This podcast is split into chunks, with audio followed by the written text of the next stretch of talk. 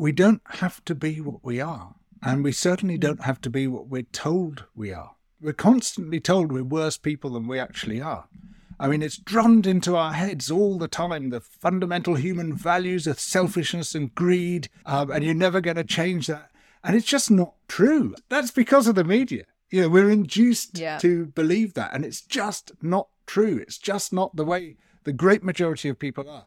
There are some people who are like that, and we've got a name for them. They're called psychopaths. We are a society of altruists governed by psychopaths. That's our fundamental problem. Hello and welcome to Planet Critical, the podcast for a world in crisis. My name is Rachel Donald. I'm a climate corruption journalist and your host. Every week, I interview experts who are battling to save our planet. My guests are scientists, politicians, academics, journalists, and activists. They explain the complexities of the energy, economic, political, and cultural crises we face today, revealing what's really going on and what they think needs to be done. These are the stories of the big picture. Go to planetcritical.com to learn more and subscribe. My guest this week is George Monbiot. George is a British environmental journalist who has had an illustrious career doing a number of things, including smuggling himself over the border uh, of Papua New Guinea into West Papua to report on the colonization by the Indonesian government long before it was international news. He is one of the pioneers of investigative environmental journalism, exposing the dispossession of peasant farmers in Brazil and land grabs in Kenya and Tanzania in the 90s. He is one of The Guardian's most popular columnists and known for his environmental and political activism alongside his writing. He is one of the only voices of reason in the United Kingdom, and for that, his columns are read all over the world. He tackles capitalism, state capture, oligarchy, corporatocracy, climate corruption, and provides a systemic overview of the Earth crisis, the eco crisis. In this episode, we discuss power, how it forms, where it forms, who holds it, how they abuse it. We discuss the illusion of democracy, the proliferation of oligarchs, with George introducing me to the concept of presumed consent with regards to our democratic, quote unquote, voting system. We talk about resources, their inequitable distribution, and the underexplored link between the fruits of colonial looting and strong social states in the post war period. We then discuss the state of the United Kingdom and other Western democracies with regards to how they are treating climate activists, the laws they are changing, following the advice they have taken from the Atlas Network, a fossil fuel funded collection of think tanks who have designed policies to villainize climate activists and destroy the public's capacity to protest, even to speak. We then move on to discuss social tipping points, with George explaining other social movements throughout history that seemed impossible at the time but became inevitable, before he explains his vision of the future one of private sufficiency and public luxury. And why shouldn't we get there? He says. We may be a society of altruists governed by psychopaths, but there are more of us than there are of them. I hope you all enjoy the episode. If you do, please share it far and wide. And if you're loving the show, support Planet Critical with a paid subscription at planetcritical.com. By signing up, you'll get the Planet Critical newsletter inspired by each episode delivered straight to your inbox every week. You'll also have access to the wonderful Planet Critical community who are full of inspiring thoughts, ideas, critiques, and determination. I'm so grateful to everyone who chooses to support the project. I'm a vehement believer in ad free and open access content, so Planet Critical wouldn't exist without the direct support of the amazing community. Thank you so much to all of you who believe in Planet Critical and keep the project going every week. Before we move on to today's interview, I have something very special to share with you all. To speak when words fail, and to dream when conditions are nightmarish. This is the role of art and of music in any time of crisis. I've been waiting for the climate crisis anthem, if you will, to drop for a while, hoping that someone somewhere would find a way to sing with grace and pain something that we could all join in with, something that we know to be true, not because of the words that are sung, but because of the depth of feeling beneath them. And I believe that anthem is here. A few weeks ago, I came across Louise Harris and her song We Tried. Louise is a climate activist. She tied herself to the gantry above the M25, a motorway in the United Kingdom, to protest against government inaction on climate. Louise has given me permission to share it with you all today. This is the cry of the broken hearts of an abandoned generation. A song about what will happen if we don't act, if we really ran out of time to save everything that we love. Consider this song, this anthem, a call to arms, to feel the pain, the terror, the suffering, the distress of what the future really could look like, and use those feelings to motivate yourself to take action whilst we still have time. I'd quite like for the song to be Christmas number one, everybody. I think it would be an amazing opportunity to pierce the mainstream and get the climate crisis front and center in a way that isn't just on the front pages of tabloids. So I put the link in the show notes. It's available to stream everywhere. And Louise is also raising money for a climate crisis album, which you can donate to in the link below. Here is We Tried by Louise Harris.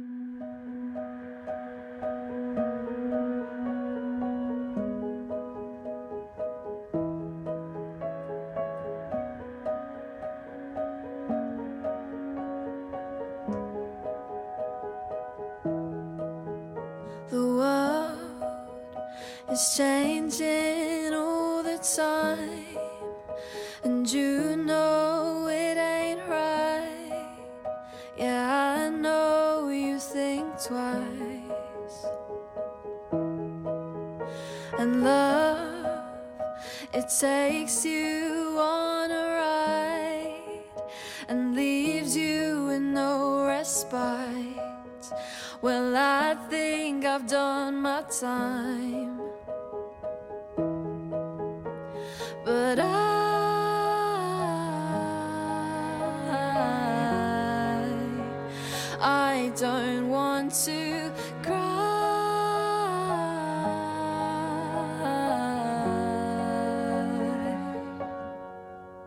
So take me where the bluebirds sing while we lose everything.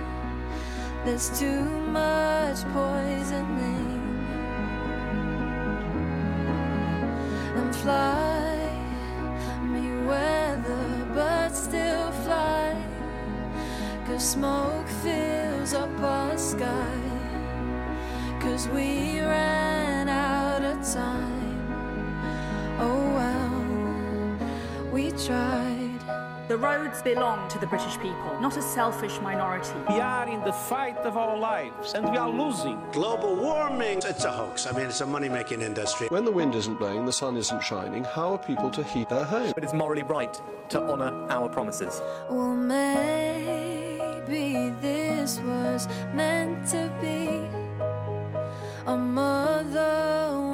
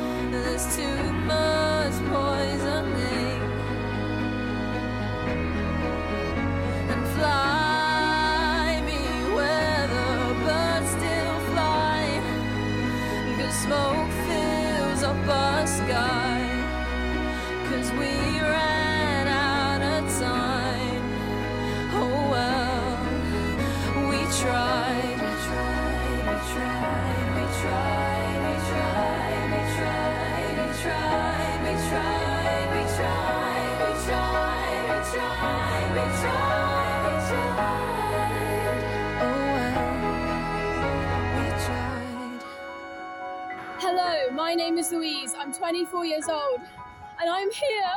I'm here because I don't have a future. Why does it take young people like me up on a fucking gantry on the M25 for you to listen? George, thank you very much for joining me on Planet Critical. It's a real pleasure to have you on the show. Thanks, Rachel. A real pleasure for me. Too. My first question for you is why is the world in crisis?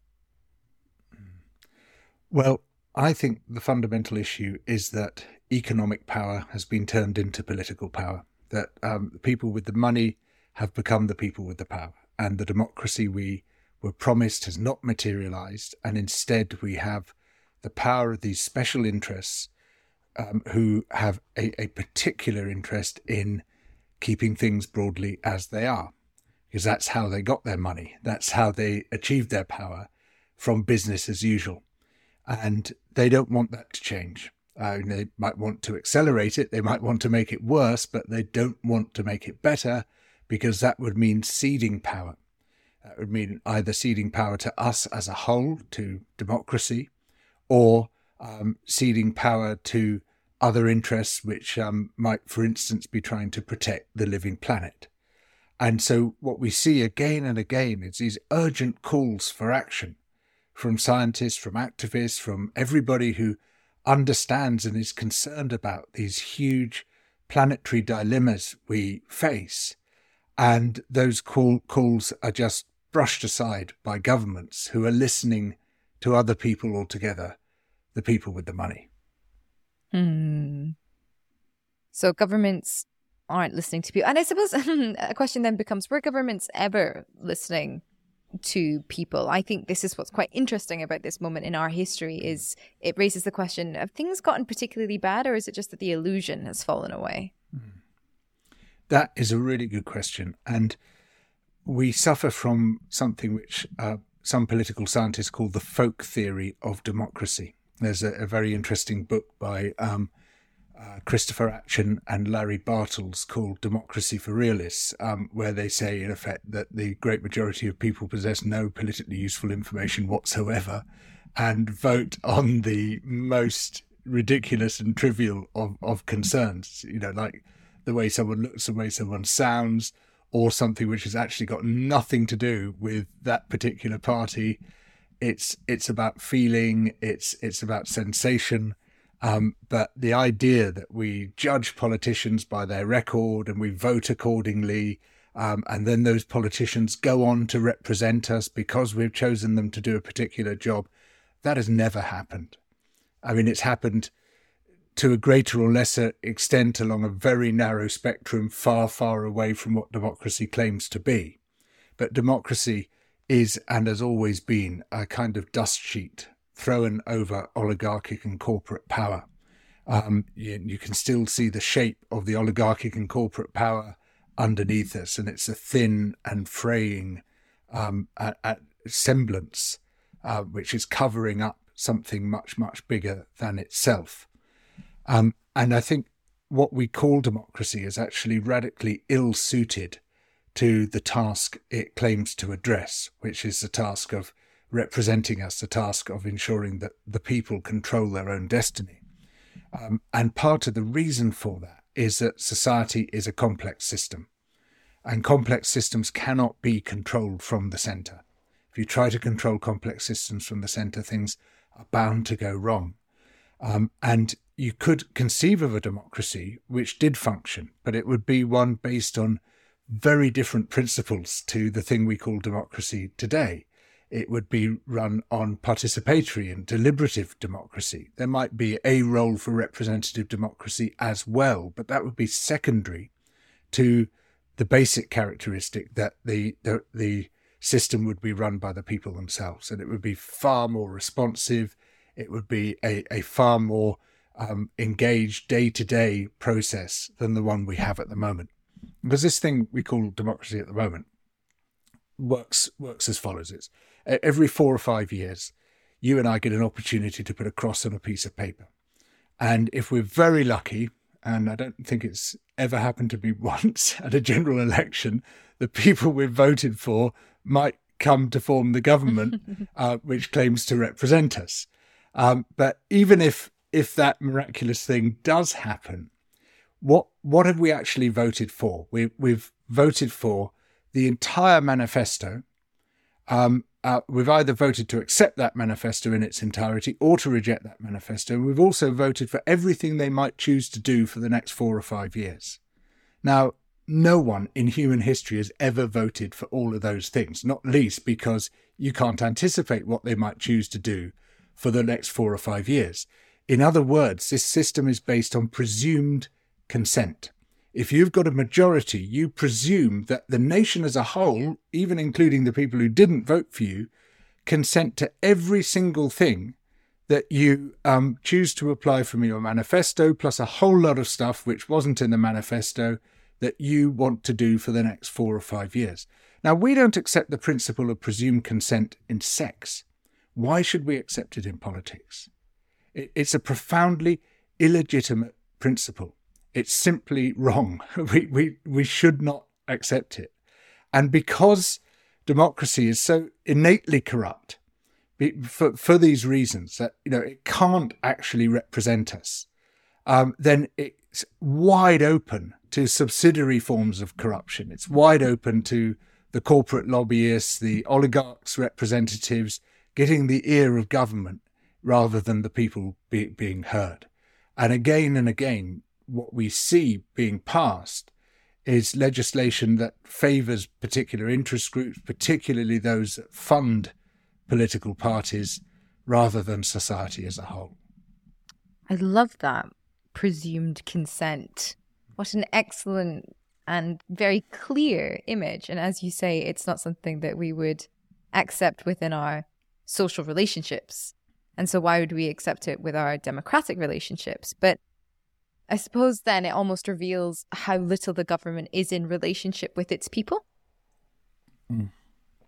Yeah, I mean that that's and and that to an extent has always been the case. I mean there, there is what the French call les trente glorieuses, the 30 glorious years between 1945 and 1975, when in the Western world, governments were, uh, yes, more representative of society as a whole. So in the UK during that period, we um, had the NHS introduced, we had mass council housing, we had a proper, robust economic safety net created um, the welfare state, in other words. Uh, we had major investment in public services. We had the sort of public infrastructure built that we still benefit from today. And so you could say that government, um, uh, well, those governments were closer to the people than the governments before or after. But at the global level, there is still grotesque exploitation taking place and driven often by those very governments that we look back to with such fondness. And we almost look at the history of the world at that time as if there were two completely different worlds. There was one in which you had inspiring leaders such as Clement Attlee, who were um, providing us with, with, with the kind of state support and public services that we all deserve. And on the other, you had this succession of appalling um, um, coups of colonial brutality, of, of attempts to crush independence movements. You had the overthrow of, of Patrice Lumumba, of Salvador Allende, the coups in Guatemala, in, in Iran. I mean, the hideous um, treatment of people in Kenya, where all the Kikuyu were herded into concentration camps. Uh, you know, endless atrocities all over the world. And what you can say about that period, the Trente Glorieuses, is that the, the fruits of colonial exploitation, of colonial looting, were better distributed within Western nations than they had been before. But the, the coercive relationship between the, the rich nations and the poor ones was the same as it was before. Yeah, I think that that is um, something that is quite often perhaps forgotten about when we consider the history, the, the modern history of democracy. And yes, this kind of harking back, make make America great again, you know, or on the or mm-hmm. looking at the the strength of the social state, and perhaps a a lack of um, awareness that those riches that were more evenly shared still came from somewhere else. Essentially, it's very it's easy to kind of give more back to your own people. Um, and raise your peasant class up when you're exploiting others on the other side of the world. Mm. Yes, in fact, I mean, there's an argument that exploitation actually intensified during that period, mm. um, and because um, I mean, the brutality was really quite something, and it was, you know, it was the end of empire. Uh, well, mm-hmm. the end of empire as previously constituted, and so there was sort of extremely vicious attempts to sort of put independence back in its box. But it was also a a time in which the Cold War was used as an excuse for um, supporting the most horrendous dictators, proxy leaders, effectively, yeah. people who were operating on behalf of either Western interests or of Soviet interests um, and brutalizing their own populations on, on behalf of those interests. And so, so in, in, in some ways, things were even worse than they were before. Um, and and yeah, the looting machine continued, and, and I mean that is what capitalism is. It is it is a looting machine. It's a it's it's an ever expanding frontier, grabbing resources, exploiting people, sucking the value out of them, and transferring that into the hands of more powerful people. I suppose this raises a particular uh, dilemma about where we are with regards to the climate crisis, because one thing that is um, at the front, I think, of a lot of minds, and whether or not it's the right way to go, I c- couldn't say, but protecting national interests, protecting national sources of energy, of food, of all of this kind of stuff, perhaps uh, simplify, uh, simplifying certain supply chains or like complexifying our supply chains by making them more diverse and less resilient, depends which way you look at it. Um, but the sort of,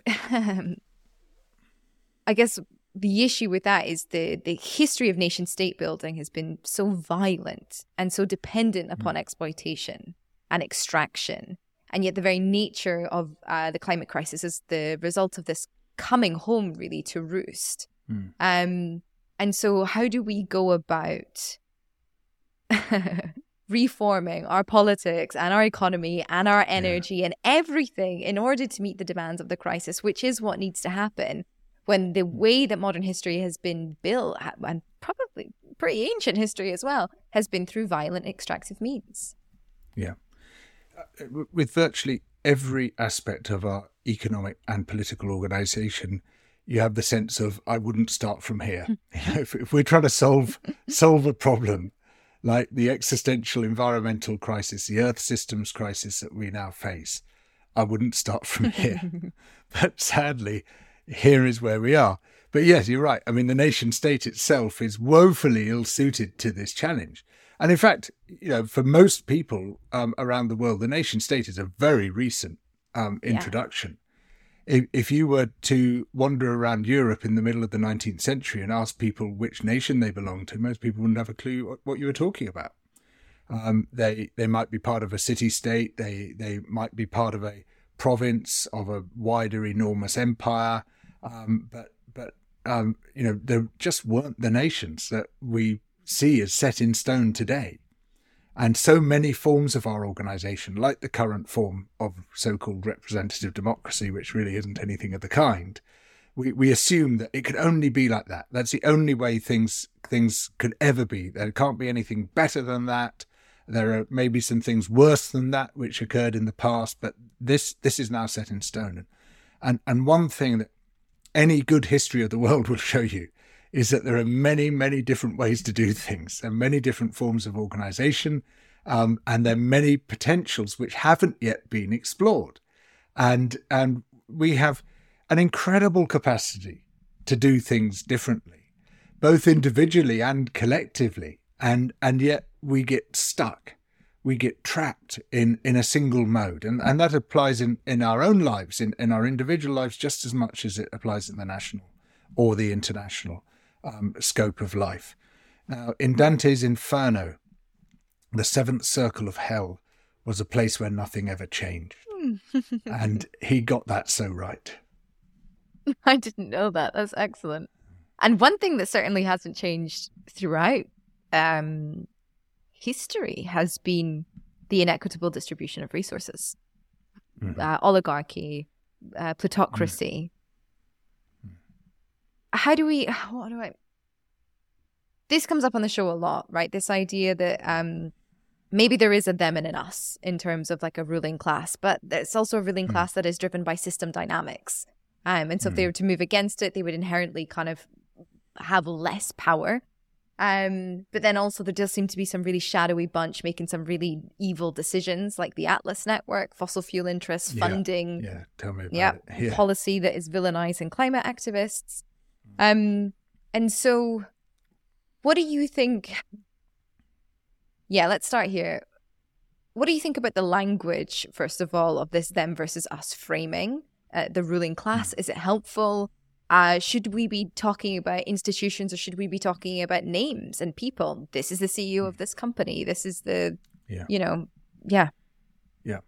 So, so uh, in answer to the Mm. first part of that, yes, it is helpful. You know, what, what we have constantly is governments trying to tell us we're all in this together. In fact, that was a phrase repeatedly used by David Cameron and George Osborne, who were two of the more elite ministers we've ever suffered in this mm. country, who were definitely not in it together with us as they as they imposed swinging austerity, horrendous cuts to public services because it didn't matter to them, because they didn't use those public services. The people they represented didn't use those public services. About the only ones they used, and only occasionally, were the roads, which is why so much money gets poured into roads while everything else is is starved. But they didn't use the NHS, the National Health Service. They didn't use the uh, Public Education Service. Um, they they just didn't need the great majority of public services, let, let alone the welfare state, uh, because they're able to buy themselves out of that.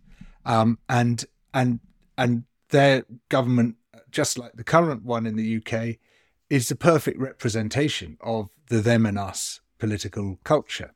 They claim to speak on our behalf. They claim to govern on our behalf, but in reality, they do no such thing. They are um, the representatives on earth of the oligarchs and the corporations. And so we have this um, illegitimate political model, which is legitimized by um, the the claim that it's it, it's a form of democracy when it patently is is not, unless you're talking about democracy in the weakest and thinnest of all possible senses.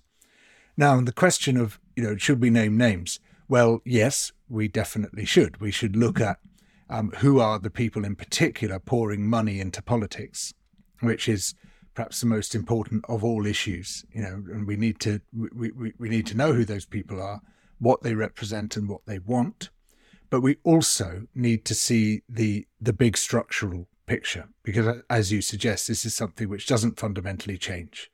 The the the individual faces and names might change from one generation to the next, but those structures of oppression and coercion remain in place. And and so we, we need to, to know the names, but we need to be able to see beyond the names as well, to see that this is something which which is baked in to the current political model. And then having seen that and decided that that is um, a repeated feature of the model, we can then make more sensible decisions about what the alternatives might be. I think it's fairly obvious that um, the kind of information that that you're sharing here isn't stuff that is widely discussed. Otherwise, we would all be political activists or climate activists or justice activists. Um, and there are very deliberate reasons for that, including, you know, the ruling class uh, or billionaire class, oligarchs, whatever you want to call them, also owning our, our media interests. Yeah. Um, I think it's also not particularly well known at this point how much this current UK government is stripping our right to speak, our right to act, our right to protest, um, and also our right to speak about the motivations of our actions in court. I know. What is what's happening? So at first I thought this was peculiar to, to the UK, the introduction of these extremely repressive acts, the 2022 Police Act, the 2023 Public Order Act, these layered on top of a whole lot of previous extreme acts like the 1986 Public Order Act, um, the 1994 Criminal Justice Act, um, and a whole load of others si- since then.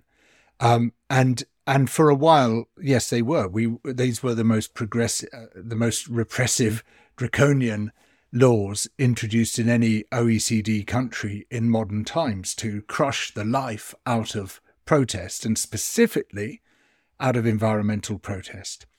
But now, very similar laws have been springing up all around the world. And it turns out that these laws have been pushed by um, the dark money network of junk tanks, the organizations that call themselves think tanks, but there's nothing to do with thinking in them at all. They're just um, lobby groups hired by billionaires and corporations. And, um, and they've been pushing a, a, a template. It's, it's a corporate template for the laws they'd like to see to prevent us from challenging their destruction of the living planet. Um, and so we now see very similar laws cropping up in, in across US states, being introduced at the state level, specifically by the American Legislative Exchange Council, ALEC, which was one of the groups funded by the Koch brothers, among among others.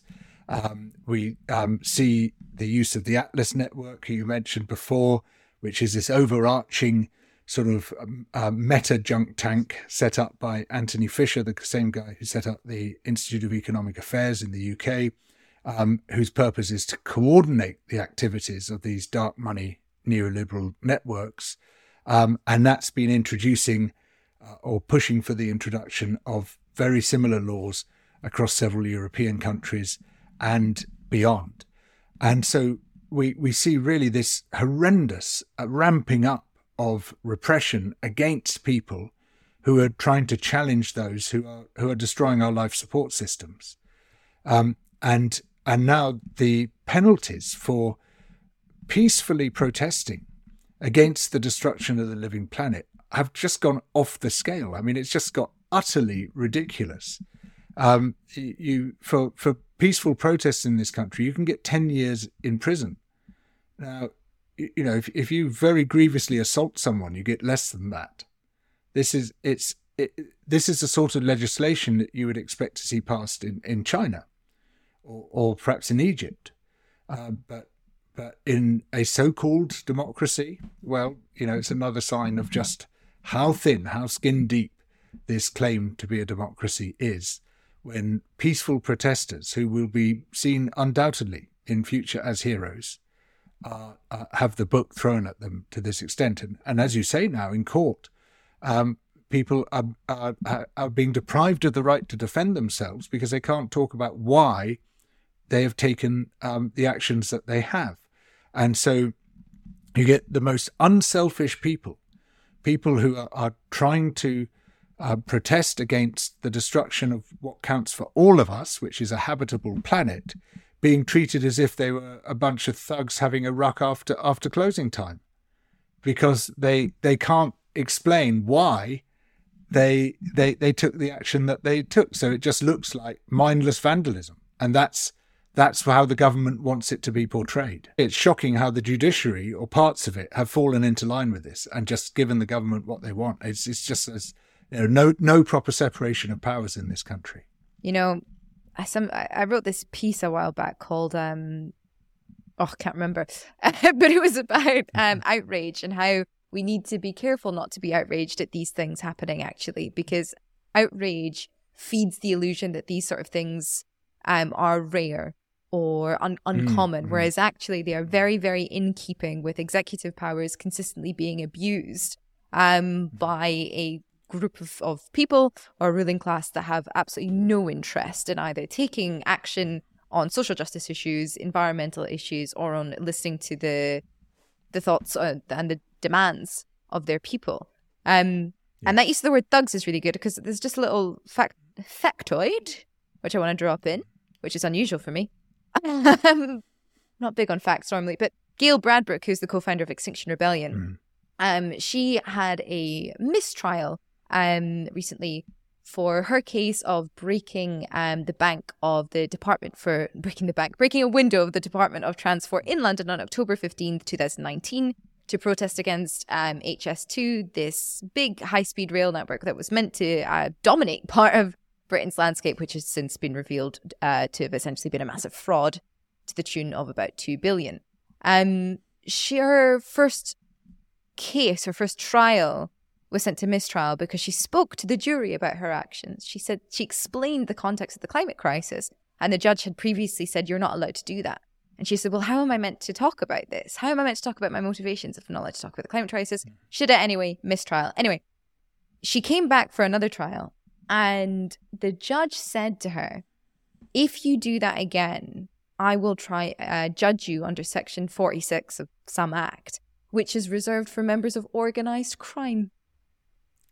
Jeez. Yeah. Yeah. Now, a nice little story. Now, I'm not sure when this um, episode will be published. So, listeners, if you're aware that, of the delay, uh, I do apologize because I'm going to reveal what date we're publishing because this morning I was at Gail's second trial um, when she was giving her evidence to the jury. And she gave the context of the climate crisis. And the judge stopped her and stopped her and stopped her and stopped her and stopped her and stopped her a bunch of times, sent the jury out, brought back in. But I was surprised at how much, you know, she was sort of being allowed to say. And he kept sort of looking at the prosecution and asking the prosecution if the prosecution wanted to do anything about what she was saying. And the prosecutor said, no, no, I'll just sort of follow you, judge. Um, and I grabbed one of the lawyers outside and I said, what's, what's going on? Why is he allowing her to talk? And he said, well, she's calling his bluff. He, it was a bullying move. He is trying to Yeah, coerce her into silence. He know there's a there was like five of us press there. The public box was also full, and mm. she was so composed and so mm. reasonable and so gracious that he said it would have looked it would look absolutely awful if he threw her out if he threw out the trial and tried her as a member of essentially you know akin to a member of an organized gang. Mm-hmm. Um and so mm. he's calling her bluff and so far so far it looks like it's working but that's how these people are being treated and at the same time that rapists are walking free in the UK because our jails Yeah, are full Yeah. No, it's it's just crazy, and and it's it's the same in all of these places. Like so, for instance, in Italy now, um, um, environmental protesters are being uh, having anti-mafia laws thrown at them. They're being treated as if they're an organized crime network. We're constantly being told we're terrorists, and we have anti-terror laws thrown at us. In fact, the 2000 Terrorism Act has been used against environmental protesters in this country. You know, when we- with like the most peaceful protesters in history, Yeah. it's remarkable how amazingly peaceful we have remained. Mm-hmm. And, you know, every so often there's a massive media drive to try to characterize us as violent thugs, and it never works because they can't find any actual instances, despite all the efforts by police spies uh, working as agent provocateur to try to get us to ramp up protests so that they become violent. We're just innately resistant to that. Uh, as a movement, the environmental movement does not like violence and it doesn't do violence. And they're constantly trying to portray us as if we do, as if we do, and, and they're constantly trying to make us do it. And you know, you'll be very well aware of the whole spy cops scandal, where you know we were comprehensively infiltrated, and women were effectively raped by policemen pretending to be protesters systematically over many years, and and those those police um, uh, fathered children with, with with those women. I mean, it's it's utterly shocking and extraordinary episode in our history, but we know that the undercover cops are still in our movement and they're still trying to do the same things and they're still trying to turn us into a violent movement and and it's quite extraordinary how we've resisted that it's a brilliant thing mm. but you know it doesn't make any difference to the media and it doesn't make any difference to the government both of whom are faithfully following the script written by the dark money junk tanks operating on behalf of the, the, the oligarchs and the corporations. And it is a script. It's, it's you know, we, we've seen now how this Atlas network is, is pushing exactly the same story everywhere. Um, it's a story founded on lies, lies about who we are, lies about what we're trying to do. And it's a story that leads to draconian repression. Um, and, and, you know, there's nothing ad hoc or accidental about this. This is a program and we're we're subject to that program. So, you know, the the great courage of people like Gail, um, and of the many other activists who have who have remained resolutely non-violent despite endless provocations, endless attempts to portray us as otherwise, and yet still remain calm and proud and still in the midst of this media storm is is one of the things that inspires me most. That is lovely, George. I do have to ask though, Do you think there's any room for sabotage in a non-violent movement? Mm. Yeah, I mean, I, I, define violence as as uh, assaults on people. Right. Um, we constantly see governments and police and courts trying to define violence as assaults on property, mm. but no, that that's not violence. You can say it's criminal damage, but that's not the same as violence. Violence is is hurting a person, or or, or potentially a, a, another living animal. It's hurting something sentient which can feel pain. Um, but damage to property, yeah, I mean, in, in many cases, I believe that is justifiable, particularly when that property is being used as an instrument to cause much, much greater damage.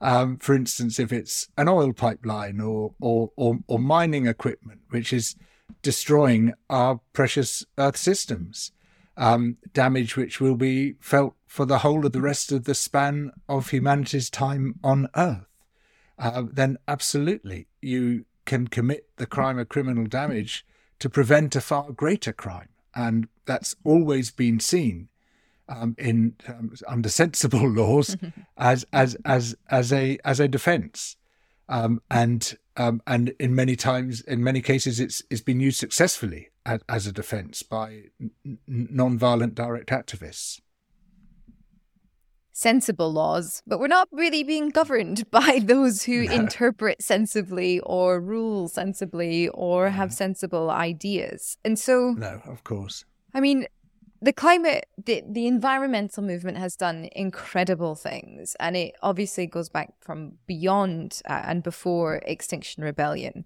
Um, environmental defenders have been putting their lives at risk, particularly in Latin America, for for decades, probably mm. centuries um, and they're still at a high risk today. Uh, people are putting their bodies on the line in Western democracies and getting jail jail time, um, and losing jobs. Even you know, a scientist lost her job in the United States, a climate scientist, for being a member of Scientists for Rebellion. So, the bravery and the compassion of these activists cannot be understated.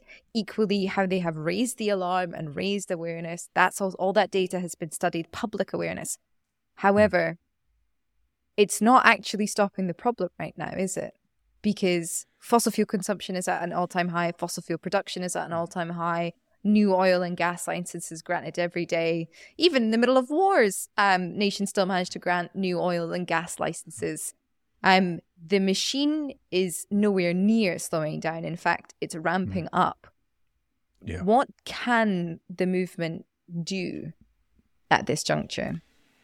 Well, the most important thing to do is to grow in this case. This is a, one of the few forms of, of growth which is actually positive. Um, we, we just need to get a lot bigger. And and in fact, we know more or less precisely how big we need to get. We need to reach 25% of the population. Um, How do we know that? Because Sorry? there's been, yes. I beg your pardon. How do we know yeah. that? Well, there's been a, a series of of um, uh, both observational and experimental studies showing that 25% is more or less a social tipping point. That um, if you can bring 25% of the population on board, committed to a new idea, a new way of doing things, a new perspective, then um, we see society tip. Um, and social tipping points have been known about for a while. It's recognized that society, in common with ecosystems, with banking systems, with so many other um, systems, is a complex system, and complex systems have tipping points. They have adaptive and emergent characteristics. They they stabilize themselves under certain conditions of stress, and then they accelerate towards a critical threshold when the stress gets beyond a certain point, and then they'll suddenly flip into a different equilibrium state in the case of society, um, those characteristics which are innate to all such complex systems are um, um, amplified by the fact that we are the hypersocial mammals, with the possible exception of the naked mole rat. Um, we we're constantly looking at where the social wind is blowing. Our whiskers are twitching all the time to see see which way things are going, and we don't want to be left behind. And if we perceive that the wind has changed, we tack round to catch that wind. And what seems to happen is that at 25%, that's the point at which we perceive the wind has changed. And so you'll get then a general social movement towards that new place. And this is how so many things that, that seemed impossible um, uh, when we were in the thick of them suddenly changed. So, you know, if if a generation or two ago you'd asked gay, gay rights campaigners if there was a real prospect of equal marriage legislation in countries like the UK, many people would have said, well, you know, it's what we want and what we're striving for, but just look at how conservative this country is. Of course, that's not going to happen. And if you said, what what do you think the chances of it happening under a conservative government are? they would have said, "Don't be ridiculous," and yet it did. I mean, it happened under one of the most appalling conservative governments we've ever suffered, which was the Cameron government, because the government had no choice. Society had changed, and it changed not by accident. It didn't just happen, and it was because gay rights campaigners very successfully expanded and expanded the social s- circles, the concentric circles of consent for the new idea, for, for the new perspective, until they hit that critical thresh- threshold. And it happened more or less simultaneously across Western Europe. You know, suddenly you had an acceptance of equal marriage uh, when when it was just almost unthinkable before. And and so what what seems impossible becomes inevitable and it can switch between those two states very quickly just as in other complex systems you know they can switch between one equilibrium state and another. We, and we've seen that happen again and again. We've seen it with smoking um, we've seen it with sexual liberation to a degree but not nearly enough obviously. We've seen it with, with women's liberation We've seen it with um, the rights of people born out of wedlock, for instance. We never think about that today, do we? And and but by God, a hundred years ago, it was you know if you were born out of wedlock, you were just a second class citizen from the outset, you know, and you would never achieve the same status as anyone else. And and and we don't think about it now because that's just disappeared as an issue altogether. Because again, it reached a, a, a social tipping point. Um, and and and so you know we we see a situation which seems completely hopeless where people say well i've got to persuade everyone. You know my grumpy father-in-law who reads the daily mail he's never going to agree to this but he doesn't have to. I mean he doesn't have to consciously agree to it. I mean i I, go back to, to the marriage equality issue because I find it such an interesting one in, in that you know it, it was it's we've gone so far on that from this position of extreme rejection and conservatism and open homophobia right across the board, you know, and, and the stuff the media would say, the the the ju- just the impossible social milieu for a change of that kind, and then suddenly the change happens. Um, but I I, I I I I I know someone who who told me with a straight face. Of course, I've always been in favour of equal marriage. Now, I know for a fact he was adamantly opposed to equal marriage. But look, if that's what he wants to believe, that's great. That's fine. It doesn't matter. You know, after the war, everyone became a member of the resistance, right? You know, you, you go around France, you don't find the Place de la Collaborateur, do you? Anywhere. It's all Place de la Résistance everywhere, in every town. Um, and, you know, if people want to believe that they were on board with this before, that's, that's great. That's fine. Job done. Right. So we're looking forward to the day when everyone is retroactively uh, an environmental defender. A, a retroactively a member of Extinction Rebellion. That's right. I was with them. Yes, I was with them all. The, I might not have sat in the street, but I was. I was hundred percent behind them. Yeah. But I suppose I think uh, those are excellent points, and I love that. What what seems impossible becomes inevitable. I suppose, though, the thing that makes this a little bit different is the complexity of the issue. Given we were talking about switching out a fuel source, and not just switching it out, but then everything having to change because the nature of the fuel source changes, and because right because we can't just use renewable uh, energy to sud- to have the exact same world as before. We can't just substitute it.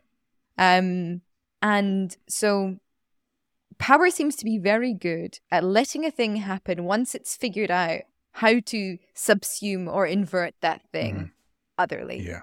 So marriage equality is such an interesting one because now here we are a couple of decades later and and not even a couple of decades later, but look how it's capitalized upon by corporations around the world during Pride Month, for example.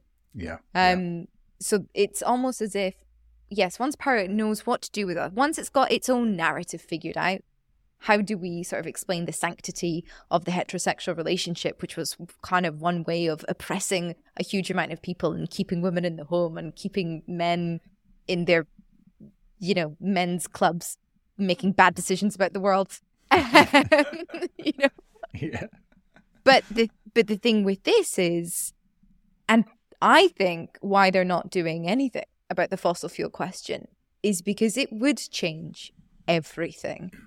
You can't. I said this to um, uh, Naomi Oreskes uh, recently, and she said, "Well, you don't know that, but I'm going to stick with it." I, I said, "You, we can't have a military on renewable energy. That No, our world no, just doesn't true. look like that." Yes, that's true. You know, this militarized, capitalist, um, inequitable, centralized economy is is it's it's in many respects a, a it's symbiotic with fossil fuels. And Yeah. so, yeah, please. And of course, this isn't, I mean, to complicate it further, this isn't just about fuel sources. Of course, fuel sources is, is absolutely crucial. But, you know, we, we're facing an Earth systems crisis and we've got to be very careful not to reduce it to a climate crisis. Yeah. You know, it's an ecological crisis, it's an oceans crisis, it's a forest crisis, it's a soils crisis. Yeah. It's a um, novel entities, in other words, synthetic chemicals crisis. Um, it's it's a cryosphere crisis. I mean, every every single aspect of Earth systems are in crisis. Every subsystem of the Earth system is in crisis, and it so it's it's it's a whole organizational basis which needs to change. So yes, you're right. It is of course a much much bigger ask than equal marriage, for example. Um, but I still think that we can use the amazing work that previous generations of campaigners on other issues have done um, as part of our template for for for change, and you know things can seem just impossibly enormous. I mean, one an, another example, you know, of an extraordinary tipping was the um, uh, cascading collapse of the Soviet Union um, where again it just seemed absolutely locked. It seemed set in stone, and that's how many people record perceiving it. People who lived within the Soviet Union, this can't change. The power is so absolute, and the surveillance is is absolute, and there's just no way of organizing. There's no way of breaking out of this. Um, if you put a step out of line, you're going to get thrown into the Lubyanka or, or, or, or sent to the Gulag, and you'll never be seen again. Um, so how on earth do you change this system? And then suddenly poof, it's gone. I mean, really with extraordinary speed. Um, and that was a huge system. I mean, it dominated its part of the world absolutely. That's what we mean by a totalitarian system. Now, we live under a totalitarian system. It, it's it's it's it's a system called capital. It's an extremely effective totalitarian state. Um, in fact, it seems to me sometimes there's more dissent under regimes that we acknowledge to be totalitarian than there is under our, uh regime of supposed representative democracy. Funny that. yeah, uh, yes, I know. It's, it's extraordinary. It, it works very effectively. I mean, how many people in public life challenge economic growth? How many Yeah. people in, in public life challenge the fact that a few people own so much while everybody else owns so little? How many people in, in, in public life challenge this extraordinary presumption in capitalism that um, the numbers in a person's bank account equate to the amount of natural wealth that they're allowed to own? Yeah. I mean, it's just like, how the hell does that work? Why? Where, where does that come from? But it's just soaked into us. We don't even think about it. How many people challenge capitalism? You know, you have you have ferocious defenders of capitalism, but they don't even see what it is. You know, they, they genuinely don't know. We're just completely brainwashed, and and pe- very few people are prepared to dissent. You know, there are dissenters, uh, but somehow this combination of you know fairly draconian laws, not as draconian as in totalitarian regimes. I mean, let's let, let's be honest about this, but still pretty horrendous. Um, ambition and the curtailment of ambition. You know, you can't, your career will not progress. You will not have a career if if if you step out of line. Um, and the sort of force of social conformity reinforced so much by the media, which is um, generally dominated by offshore billionaires, people who don't even bloody live in this country, but still tell us how to vote and how to think. um, um, th- this combination is extremely effective at making sure that we don't step out of line. So, in some ways, we're in a very similar system to the Soviet Union, except you know we don't all immediately get thrown at, in, into prison for dissenting. We don't have to be, because on the whole, we don't dissent, and so it it can feel just as locked in as that system was, but it's potentially just as fragile. I mean, after all, you know, we are many, they are few. We, we've got you know, a very small number of people who benefit from business as usual, and it's shrinking with every year that passes. As the whole planet gets used as a sacrifice zone, as as capitalism exploits people more and more and more in, in, ever more extreme ways, um, fewer and fewer people are benefiting from this. I mean, the true beneficiaries number in the hundreds. You know, people who really yeah. Uh, basically make the system run as they want it to run and and get exactly the results they want. That they number in the hundreds. They're tiny numbers of people. And sure, the faces change, but it's it's that tiny group of people who needs to be overthrown. This is not a massive task any more than the overthrow of, of the power system in the Soviet Union was. Obviously, they are massive tasks, but they're not it, it, it's not a bigger task and it's not a more impossible task than that. And, and I think what we've got in our favor, if we can only articulate it as such, is, is a potential for a very positive and inspiring vision of an ecological civilization. Um, and you know, there are many people who I believe have brought forward elements of that vision. Um, Jeremy Lent with his fantastic writing in the Patterning Instinct, Kate Raworth with, with Doughnut Economics. Many other people are putting in places. I'd, I'd, um, I, would like to see part of it being part of this vision, this uh, thing I call private sufficiency, public luxury. The idea that um, we can't all aspire to private luxury. There's just not enough ecological space. There's not even enough physical space. Um, some people can enjoy public luxury today only because other people can't. A because they're exploiting yeah. those other people. That's where the luxury comes from. Is from the exploitation of other people.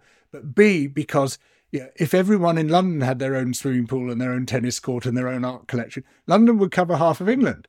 England would cover yeah. the whole of Europe. You know, there's just literally yeah. not space for it, let alone ecological space. You would cook the planet in minutes if everybody tried to have their super yacht and their their super homes and their uh, private jet and all the other things that the billionaires have. But we can all aspire to public luxury. We can have magnificent public art galleries and public parks and public swimming pools and public tennis courts and public health services and public mm-hmm. transport systems and the rest of it. And those don't take space away from anyone. Uh, they, they, the, by sharing resources, we make them go much, much further. And we don't push people out, we bring people in. So private sufficiency, you know, we all have our own modest homes and and and and our modest stuff within those homes. But if we want luxury, we pursue the luxury in in in, in the public domain. And so I feel by bringing together ideas like this, you know, lots of different amazing thinkers, you know, we create a picture of an ecological civilization which can become very attractive. But obviously, a big part of that picture is is a, the question of power is is who's in charge, who controls things, who makes decisions, and the obvious and only answer is we do. And again, there are mm. templates, uh, there are precedents for this. So the participatory budgeting in Porto Alegre, this uh, city in southern Brazil, um, between 1989 and 2004, where really the people were in charge of the budget, and they completely transformed the city as a result. I mean, 50,000 people every year would come together to decide how that money was going to be spent. And it went from being at the bottom or towards the bottom of, the Human Development Index in Brazil to the city at the top of the Human Development Index. Massive improvements in maternal mortality stats, infant yeah. mortality, in primary health care, in primary education, in sewerage, in clean water, in public transport, you name it. I mean, to the extent that something that any political scientist would tell you was impossible happened, that um, people took to the streets to demonstrate in order to have their taxes raised. They demonstrated in favor of higher taxes because they realized that if they spent their money together, it went a lot further than if they tried to sp- spend it individually. Ugh, I love people. you just hear stories all the time of people being phenomenal and people knowing what they need. I mean, this is the thing about the world that we live in. It's so infantilizing. And it's so destructive to say that people possibly couldn't possibly govern themselves. They've been we've been governing ourselves for a bloody long time, Yeah, thank yeah, you yeah. very much. Up until these like massive modern institutions.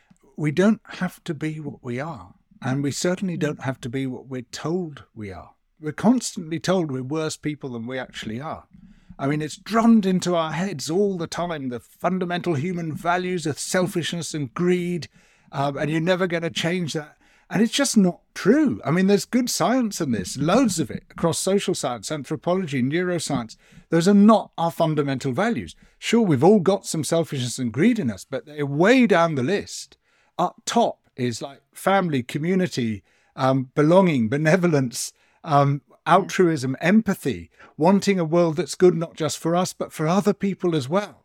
And people have this sort of this really weird view of human nature because if you say to, to, to someone, you know, what do you want to see happen? What sort of world do you want to live in? They'll, they'll give you, you know, a, a, a nice vision of the world, a world that's good for everyone. But if you say to them, what sort of world do other people want to live in? They say, ah, it's selfishness and greed, fighting like stray dogs over a dustbin, you know, and, and that's that's because of the media. You know, we're induced Yeah. to believe that, and it's just not true. It's just not the way the great majority of people are. There are some people who are like that, and we've got a name for them. They're called psychopaths. We are a society of altruists governed by psychopaths. That's our fundamental problem. Oh, I love that. I have uh, one more question for you before we wrap up because I'm aware of the time. Um, and it's a bit of a cheeky question. Now, we haven't spoken about food at all during this episode. And I know that um, a lot of my listeners will be disappointed in me for not directing us there. It's because um, I don't really understand kilowatt hours and that kind of thing. So I have a proposition for you. I interviewed Nikki Yoxall a few months ago um, on regenerative farming, and she's ha- does pasture grass-fed beef up in the north of Scotland, and she would love to have a conversation with you, Mm-hmm. um, be to to ha- yeah have a conversation around these differences that are coming out in opinion about what the future of food could look like. And I said that during our interview, I would ask you if um, you'd be interested in having a moderated conversation with Nikki around this because to me, it seems like such a shame that people who obviously share fantastic intentions have very, very different opinions on what the future of food could look like. And it's so critical to understand. Um, and I'm fairly au fait with, you know, the eco crisis as a whole, but this is something that is very complex. So yes, George, would you be interested? Uh, well, in principle, yeah. The question is always time. I mean, I'm just so Yeah. up against it all the time. Yeah. It's just, I'm sure you you know how it is. It's just running, Yeah. running, running, and then you, you realize you haven't tied your shoelaces and you fall flat in your face. So, um, Yes. um, but yeah, in, in principle, I'd love to, and and I, you know, I've had quite a few discussions now with uh, people, farmers, other people in the food sector, you know, with whom I radically disagree about about that future, and these are very important conversations to to have. So, uh, well, let's see if we can make it happen, but I'm not going to promise anything at this stage. Of course. Thank you very much. And my final question for you is who would you like to platform? All right. I would like to nominate, though I haven't asked her permission, um, um, a remarkable activist and thinker called Emma Smart, who um, has served time in prison um, for her um, climate activism, uh, but has also had an amazing history. I mean, really an extraordinary history of um, of of just fighting for the natural world by e- every non-violent means possible in lots and lots of different roles and guises. So, so um, I think she'd be an amazing person to interview if she would be up for it. Wonderful. George, thank you so much for your time today. Thank you so much, Rachel. If you want to learn more, I've put links to everything over on planetcritical.com, where you can subscribe to support this podcast and read the weekly newsletter inspired by each interview. If you liked this episode, leave a review and share it far and wide. If you loved it, choose a paid subscription at planetcritical.com to join the community. As always, my deepest thanks to that community. Planet Critical wouldn't exist without your support.